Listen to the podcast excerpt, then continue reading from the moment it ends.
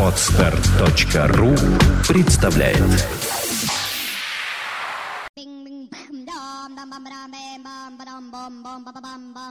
What's going on?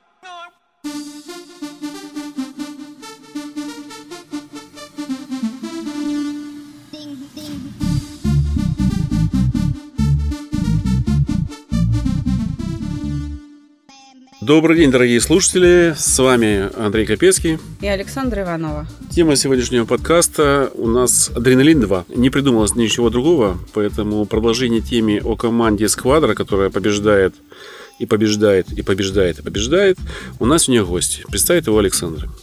У нас сегодня в студии гость, участник команды картингистов «Сквадра» Кирилл Варюхин. Здравствуйте, Кирилл. Добрый день. Ну, мы очень рады, что у нас такой замечательный гость. Конечно, хотелось бы э, узнать все, все, все об участниках команды «Сквадра», как мы здесь пытали уже Сергея Рожкова.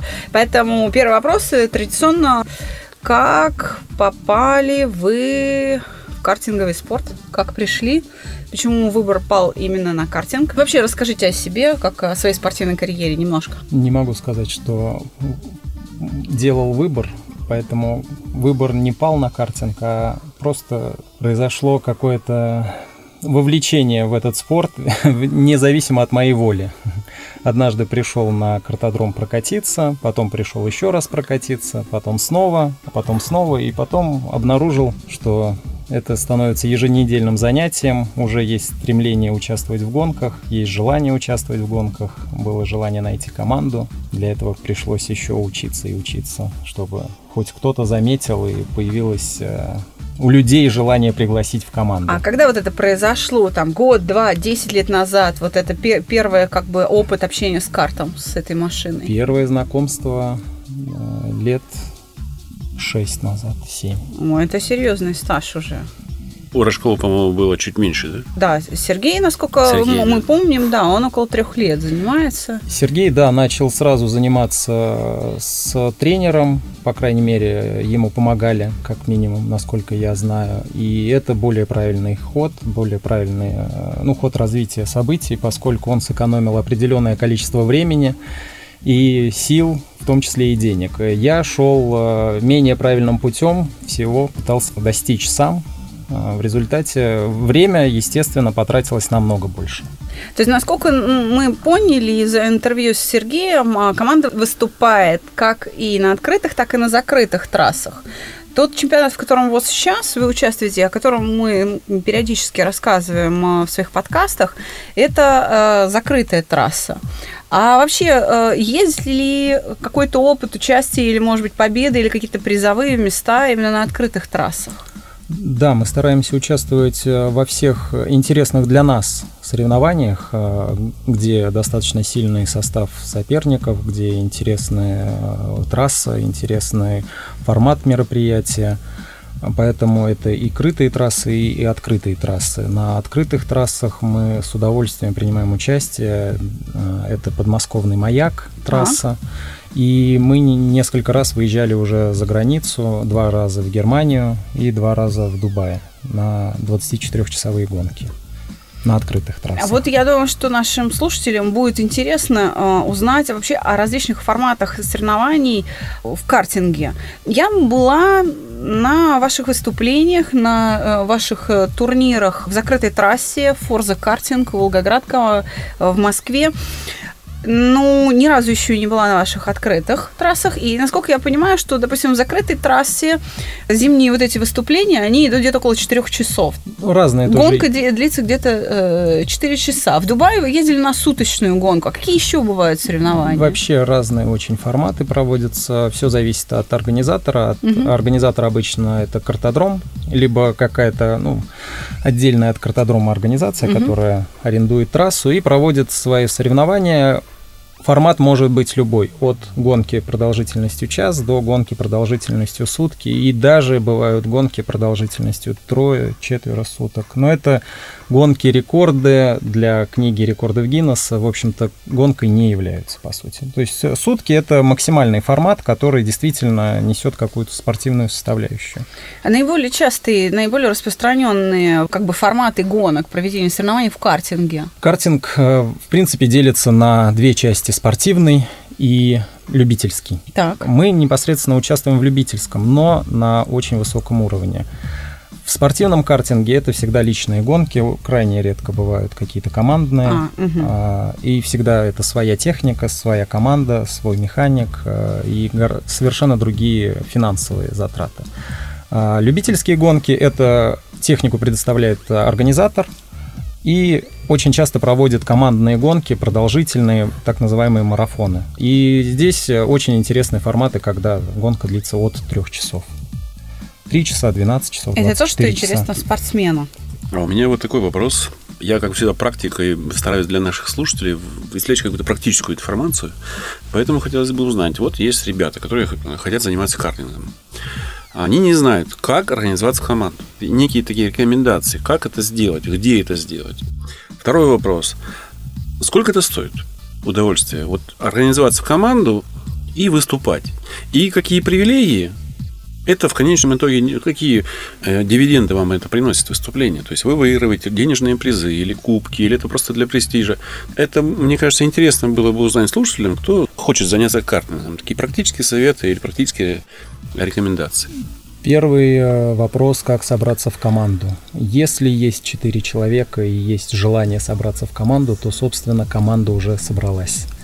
А, Остается только научиться ездить и научиться ездить очень быстро, потому что в Москве в настоящий момент конкуренция крайне высокая в данном виде спорта, А, то есть, любительском даже. то есть нету такого какого-то определенного регламента по сбору. То есть нужно зарегистрироваться где-то в каком-то чемпионате, подать заявку. Для, для участия в гонках на большинстве картодромов надо сдать э, некий э, такой минимум, то есть клубные права получить, э, проехать э, с определенным Вот. кандидатским минимумом, Вот. по а, то есть сути. э, это некие квалификационные Да, такие да. заезды, э, которые подтверждают, что ты не будешь болтаться какой-то помехой на трассе, когда идет Ну, гонка. ко- которые подтверждают уровень, опреде- определенный уровень Владения владения вот, да. Это да. можно одному пройти, да?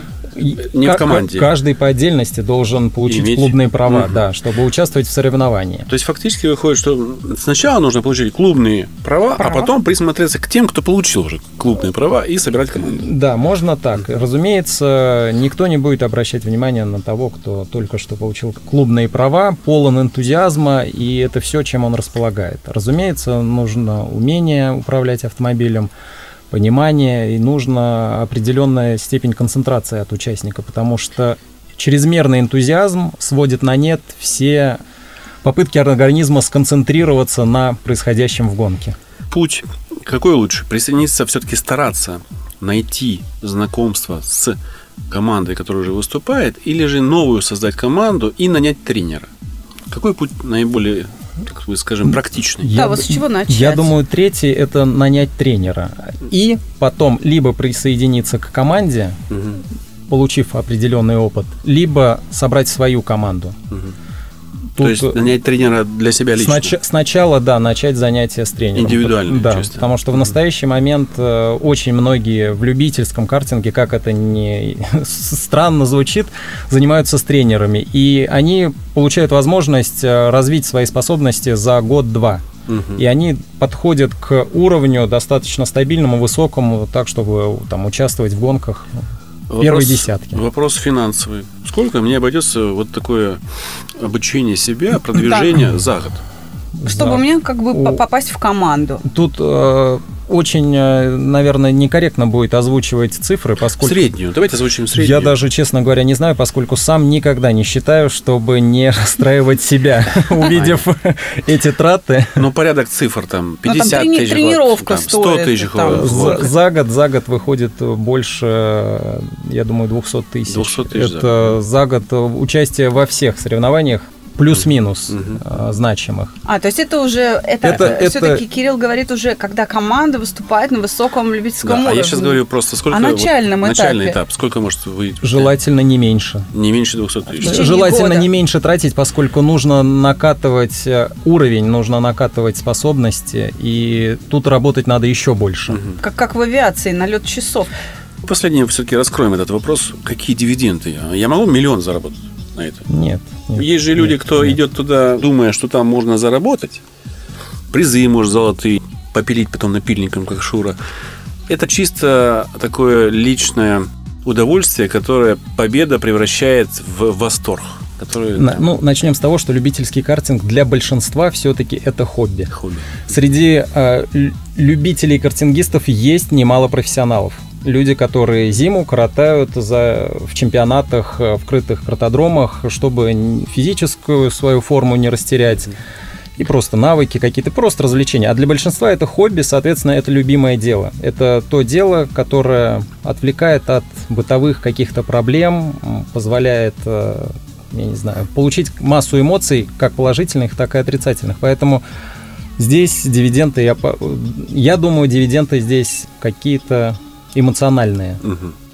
А марка машины картинга, она влияет на то, как едет человек? Вот можно ли рассказать вообще о видах картов? Они же бывают разной Да. мощности, то есть как бы вот сколько можно кубиков просто там, да? рассказать, что бывают вот такие, такие, такие, прям вот их перечислить и хотя бы какие-то технические характеристики, чтобы людям, которые нас слушают, было понятно, Да, о чем идет а, речь. карты выпускают... Есть масса фирм, которые выпускают карты. Вот, например? В основном они выпускают спортивную технику, но также, как побочный продукт, они выпускают и прокатную технику, Мгм. которая предоставляется для гонок любительских.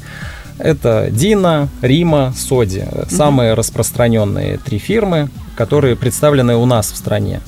А, Все остальные гораздо меньше, единичные случаи. Техника разная. Соди самые тяжелые машины, неповоротливые, в общем-то, не самые интересные в управлении, и они чаще используются на открытых трассах. Но на этой технике проводятся международные рейтинговые соревнования СВС World Series. э, И победители в каждой стране этого рейтингового соревнования получают возможность поехать на гранд-финал во Францию, который проводится ежегодно в апреле-мае примерно. То есть, если метишь на открытые трассы на международные соревнования, то в такой технике надо бы кататься, тренироваться, чтобы Да, понимать, ж- как ее управлять. Окей, Да. дальше. Мощность этой машины 13 лошадиных сил. Все, ну, все зависит от того, какой мотор ставится. Они бывают 9 лошадиных сил, 13. а во Франции гранд-финал проводится на 19 лошадиных Ого. сил. Да. И какую скорость такая машина развивает? 19 лошадиных сил. Вот тут я не затрудняюсь сказать. Знаю, 13-сильная машина разгоняется примерно до 80-85 км в час на открытой трассе. Ого. Ну, это да, это... А, Это серьезно, да. В крытых картодромах э, машины менее мощные, но легче сами по себе. Они имеют меньше защиты, но достаточно защиты для э, любителей. В основном 9 лошадиных сил, иногда бывают 6 лошадиных сил. И на слабых машинах тоже бывает очень интересно э, участвовать, в том числе и в гонках, потому что чем слабее мотор, тем меньше ошибок он прощает в пилотировании уже непосредственно. У меня вопрос, э, возможно, не по сути картинга, но по, по сути, скажем, опять же, мы стараемся, наш подкаст, давали какие-то советы практичные, применимые в жизни. Э, Человек пришел в картинг, есть ли какие-то нюансы общения с персоналом, ему могут подсунуть машину плохую. На что надо обратить внимание, когда выбираешь машину? Как это сделать? Как потребовать? Что стоит требовать, что не стоит требовать? Стоит наблюдать. А, Персонал, если не знает тебя в лицо, естественно, будет всегда говорить, что все машины одинаковые. Это Мгм. на любом картодроме, это всегда так. За границей, в нашей стране всегда одно и то же. Но стоит посидеть один-два заезда, посмотреть статистику, как, какая машина едет, э, и можно для себя сделать вывод, на какую машину стоит садиться, на какую нет. Собственно, это видно из заезда.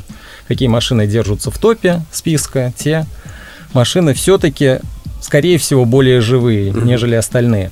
Потом, с течением времени, только когда персонал трассы уже привыкает и налаживается какой-то контакт и общение, уже можно, конечно, спрашивать, какая машина получше. Вот у меня вопрос, Кирилл, такой. Все-таки наш подкаст о психологии. Мне бы хотелось узнать вот что. Я, когда только познакомилась, вообще первый раз приехала в картинг и пообщалась с тренерами, со спортсменами, а, Первое, что мне говорили люди, что те а, парни, которые приходят, садятся в карт и потом начинают участвовать в гонках или просто очень, ну, как бы часто серьезно кататься, тренироваться, у них меняется характер. То есть так ли это? Действительно ли как-то меняются черты характера? Что, ну, может быть, человек что-то приобретает, какие-то новые качества. И я надеюсь, что это полезные какие-то качества, э, жизненно важные для, для мужчины или там... Хотя есть и девочки, которые катаются в картинге. Да, есть девочки, причем девочки участвуют достаточно сильно, я хочу сказать. Их очень мало, но те, что участвуют, участвуют на высоком уровне, в общем-то изменение характера, скорее изменение поведения, я бы сказал, и какого-то э, восприятия себя происходит, безусловно, в картинге. Причем оно происходит э, в несколько стадий, на мой взгляд. А вот можно Но, их описать? Это очень ну, любопытно. Первое, это человек начинает, он смотрит, присматривается, очень осторожно участвует даже в тренировочных заездах, старается всех пропускать, не мешать. Э, если возникают какие-то сложные ситуации, подходит, извиняется. Вторая стадия – человек, научившийся уже ездить быстро, почувствовав свои силы, начинает менее охотно пропускать и зачастую даже грубить на трассе. То есть какой-то элемент борьбы. А, элемент ненужной возникает. борьбы в тренировке а, имеется окей. в виду, угу. да. Упорство. Упорство, да, ненужное в данной ситуации. Третья стадия, когда человек понимает, что все же он не быстрее всех, он не король, он не бог, он э, просто один из тех, кто действительно умеет ездить быстро. Таких, как он, много. И со всеми надо считаться. Вот до третьей стадии, в принципе, доходят не все. Многие фиксируются на второй стадии, и все. Дальше только расступайтесь. Но все чаще и чаще жизнь показывает, что все равно находится тот, кто оказывается в какой-то ситуации быстрее. А помогает работа психолога в гонке? Вы, я знаю, работали с Александрой, командой, и для вас был результат видимый, что вы увидели, что эта работа прям так вот нам помогло сосредоточиться, или наоборот расслабиться, или наоборот успокоиться и принимать правильные решения? Мы на самом деле не работали, а начали работать, только начали работать с Александрой, поэтому э, я не могу сказать, что был какой-то прям скачок, рывок и осознание, осознание чего-то свыше. Очевидно, что в команде четыре человека очень разные по натуре, с очень разными жизнями, и нам даже в самой команде иногда очень трудно друг друга понять. Это все всегда сказывается на результате. Поэтому работа с психологом помогает не только на трассе, но и в общении внутри команды, в э, понимании происходящего и как на трассе, так и вне ее. А можно попробовать, потому что наши радиослушатели не пытливые люди, они же нам потом пишут. не всегда на наших подкастах непосредственно, они пишут потом в личку, находя нас где-то там в Фейсбуке или ВКонтакте, пишут, э, задают вопросы. Можно ли вот попытаться описать?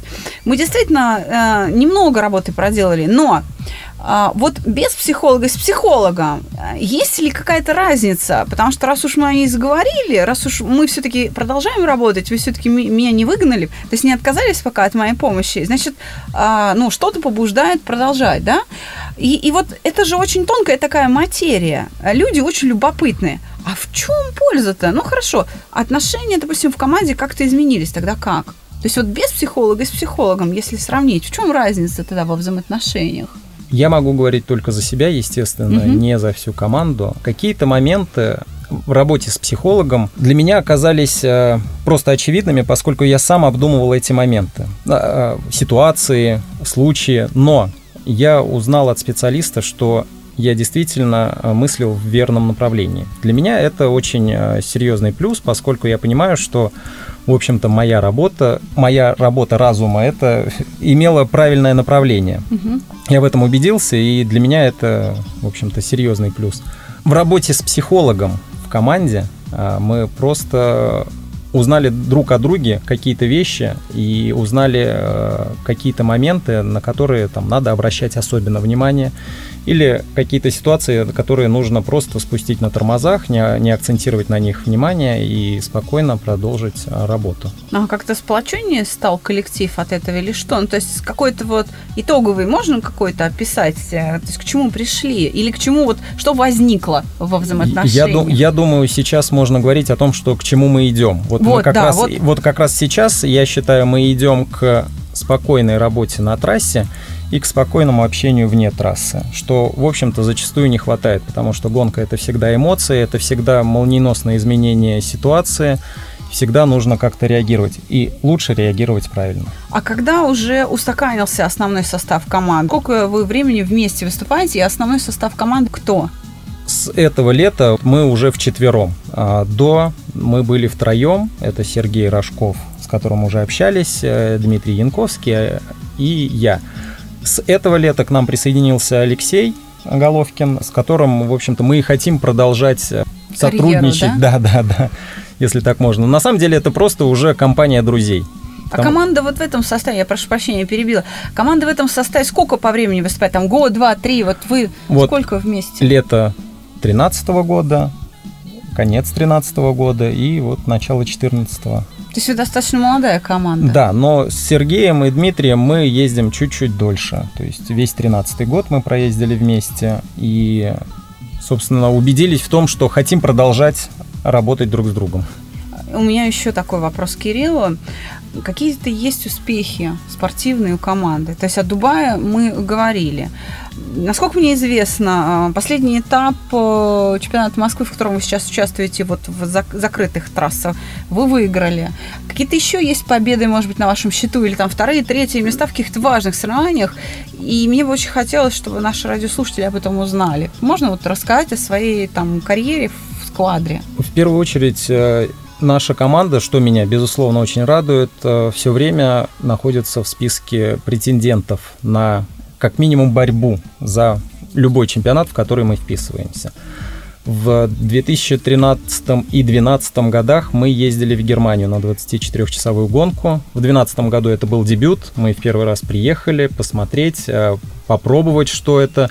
Но сходу заняли третье место. Отлично. А, В 2013 году уже приехало две российские команды, и гонка начинала складываться очень благоприятно для обеих наших команд, потому что мы занимали первое и второе место, и все шло очень хорошо, пока в нашей команде не сломалась машина. По, по итогам мы заняли опять же третье место, но другая наша команда заняла первое место, российская команда. То есть в Германии первое и третье место на подиуме были за россиянами, что, в общем-то, удивило немцев достаточно сильно. Это очень приятно узнавать. Да. Выиграли летний чемпионат э, в крытом картодроме Форза. Собственно, приз был поездка в Дубае. У меня лично не получилось присоединиться к команде в Дубае в этом году. Но ребята съездили, заняли э, шестое место в абсолютном зачете. Гонка в Дубае очень серьезная по составу участников. Э, Многие международные спортсмены, э, в основном вот восточного региона, участвуют в этой любительской гонке. Профессионалы. Но они все профессионалы, да, они участвуют и в 24-часовых гонках э, Fiat GT, и э, Лиман и так далее. То есть это было тяжело, это был такой турнир, в Да, общем, да. серьезный, да? Достаточно. Это всегда серьезная гонка, очень серьезные соревнования, но ребята, было, я, если не ошибаюсь, 4 или 5 российских команд, опять же, но вот э, лучшее место это шестое среди россиян. Молодцы. Э, Мне очень приятно, что Кирилл сегодня пришел к нам в студию, да. Мы надеемся, что другие участники команды Сквадра еще к нам придут на интервью. Мы будем следить за успехами этой команды. Желаем этой команде побед ярких, побед сильных и в престижных соревнованиях. От души потом желаем, потому что здесь еще немножко Александр к ним не- неровно дышит. И будем следить и приглашать. Да, мы мы будем не просто следить, мы будем э, не просто плыть по течению вслед за вами, мы будем подгребать на веслах, помогать вам, значит, в вашей борьбе за медали и прикладывать все необходимые наши какие-то профессиональные душевные усилия для ваших побед. И желаем вам удачи, парни. Спасибо, Кирилл. за то, что пришли, за то, что выделили время в свой выходной. И на этом наш подкаст заканчивается. С вами был Андрей Капецкий. Александра Иванова. И Кирилл Варюхин. На этом наш подкаст заканчивается. Э, Записывали мы, как всегда, в прекрасной студии Владимира Нелюбина и коллектива Moscow News. И за пультом, как всегда, звукорежиссер Андрей Щитов. Всего доброго. До свидания. До свидания.